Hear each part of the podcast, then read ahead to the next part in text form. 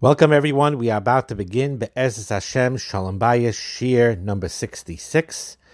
Email address Shalom shalombayis777 at gmail.com. The Beis Hamikdash, which we always hope to be built B'Korev Mamash, um, is not only a symbol of our national shlemus and our national peace, it's also symbolic of the peace which is central to a Jewish marriage because Chazal say that someone who is misameach chosen the kala, whoever makes a chosen kala rejoice and happy, is considered as if he was boina echad mechorvais Yerushalayim. It's as if he rebuilt one of the ruins of Yerushalayim.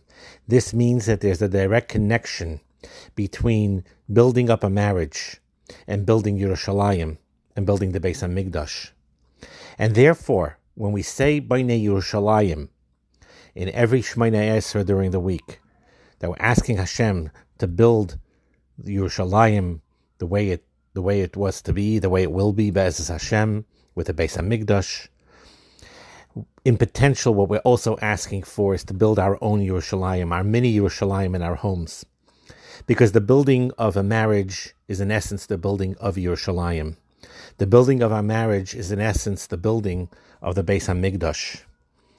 And the spiritual level a person could attain through marriage depends on how much he invests in the marriage and how much he is considerate to his spouse, how much he or she tries to be kind to one another.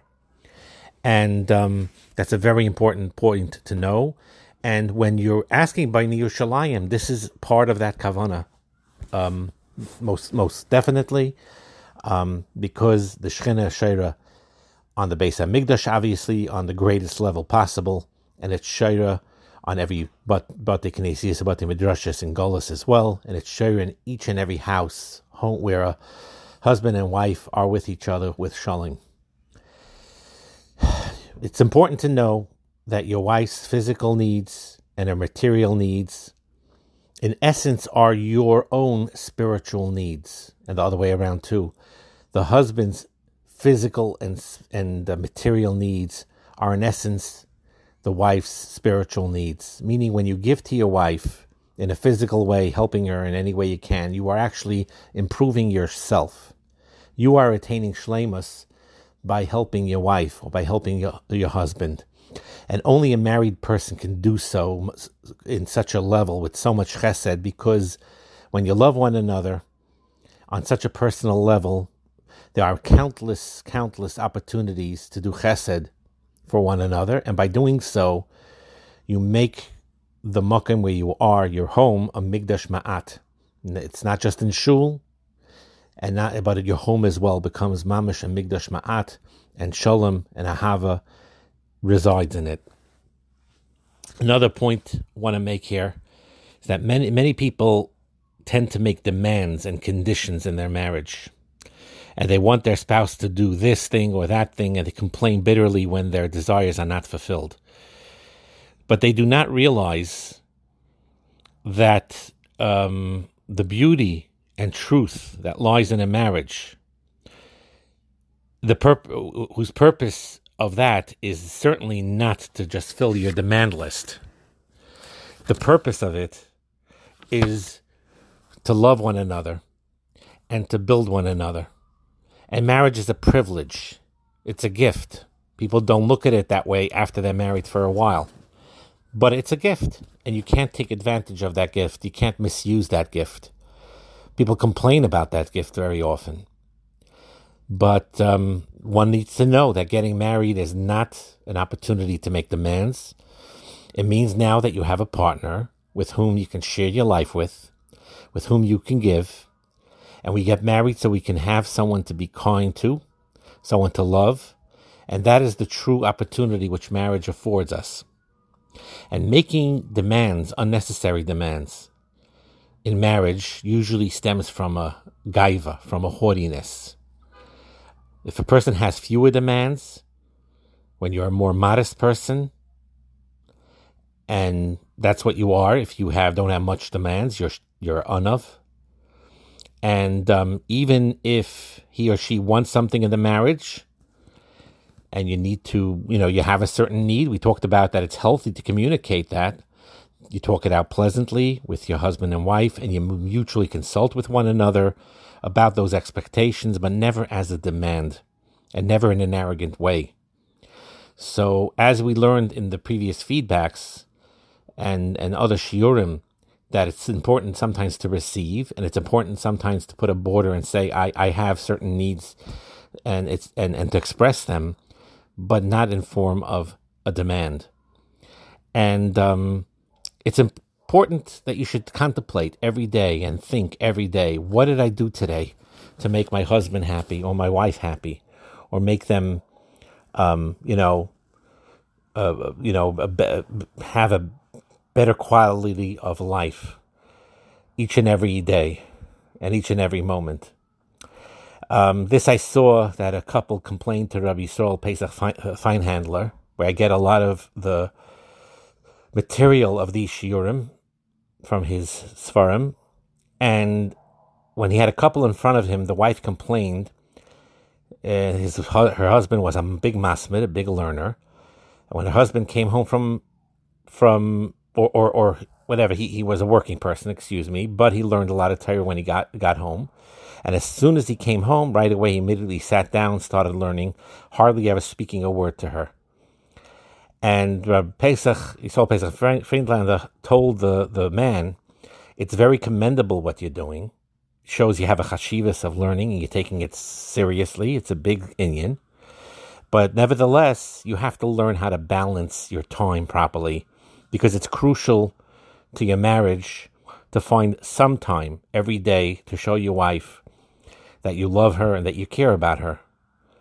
And the best time to do this is when you come home. In the, initially, when you come home and you sit down first, maybe take a little bite to eat, whatever it is, and spend a little time with her, uh, you know, alone, and give her attention when you come home every day uh, after being away a whole day. And he's told uh, this the man that his wife doesn't expect very much from him. Doesn't spend a large amount of time she also wants him to learn, but she just wants to feel that there is an affection between between them. And she'll be more than willing once there is a conversation and there's a showing of caring, even if it's for not a major amount of time, then she'll be more than willing and happy to let him learn as much as he wants after that. And when he told this to the man, the wife was there, and the wife nodded her head in approval and she was very emotional about it. She she basically her point was, yes, I'm not asking you for a crazy amount of time. I don't want to monopolize your time. I also have. Uh, I'm proud of the fact that you come home from a long day of work and, and, and you spend many hours learning. That's really what I really want. But nevertheless, you need to balance that. You need to find time to talk with each other and go through through through that. And it's very important in this case, you don't emulate Rabbi Akiva. As great as he was, we, we're not on his level. Where he went away for 12, de- 12 years. His wife must have been masking believe shalom to that. He's about to come back. He doesn't, he hears, overhears his wife saying, I would be happy for him to stay out and learn with his Talmidim another 12 years. He doesn't go even into the house at all, but makes an about face. He makes an about face. And, um, and Rav made an about face and went back. And the famous um, Vart from Rav Shmulevitz that he did that and did not even go into the house because 12 plus 12, meaning 12 years and 12 years, is not equal 24. Um, just a recommendation for all you husbands out there uh, don't make such chesbonis. Um, you can't do this even for one day, and certainly not for 12 years, and certainly not for 12 plus 12 equal 24 years every day, no matter how big of a masmid you are, you have to dedicate time to talk to your wife, to communicate with her, and um, to show your affection to your wives, because you're not Rabbi Akiva, and your wife is not Ashes Rabbi Akiva. They were on a different plane. Rabbi Akiva knew that his wife was willing not to see him for another 12 years. So he left without seeing her, and she was fully happy about that. But as us regular people, we cannot do this. We're not allowed to do this. And we are we have to take these needed breaks from our learning and to spend time and converse with our wives. Um, no matter how busy we are in klal work, let's say, or in Avodah HaKodesh or teaching Torah with Talmidim, there has to be that communication. There has to be that connection. And if you look really through the big tzaddikim, did that. Now you may say also that Ashes, the, the, the wives of these tzaddikim, allowed them many stretches of hours to learn without needing to, you know, making sure that they don't interrupt them. That may be true as well. But saif saif, the and at the end of the day, they all made that effort, real tzaddikim, to spend time with their wives, to show appreciation to them, talk to them, even um, about simple material matters. Um, I think I mentioned it once, but I heard this many, many times. Isser Zalman Meltzer um, very often would do this, is that when he used to come home and uh, from yeshiva, wherever he was giving the shiurim and learning, and he ate supper together with his wife, he basically explained every detail of his day that he took this bus and he went here and he figured he'd, he'd do this, the minutia, the details. And then I got, you know, I met this person you should know, and he, he was very Baruch Hashem. I heard that he he just made a simcha, and this this one nebuch he has a little bit of a tzara. I'm thinking about what talking about his life, about what he went through during that day on the way to yeshiva, on the way back from yeshiva, and related this all to his wife, and talked barichas. This is not a time to, and by the way, for all you guys with the El Tinus Dibber, First of all, we'll talk Elul time about what to do Elul, but no tinus dibber. Not when it comes to your wife, no tinus dibber.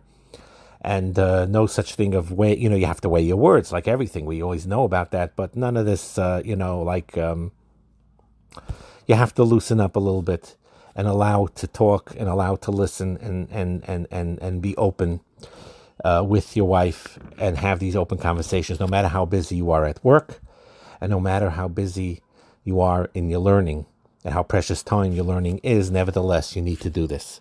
And the wives also, also very important.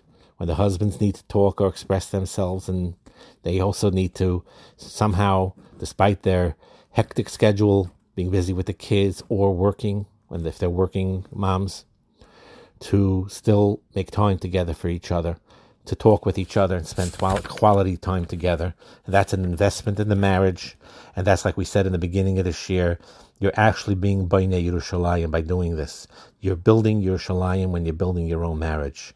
You're building it because the Shekhinah Shaira there, it's a mini example of how the Shekhinah Shaira in your home, just like in a different level of Shaira in a, in a base Medrash or base Akneses, and in a highest level in the base of Mikdash, which we're yearning to have, Meir of Amen. Have a wonderful day.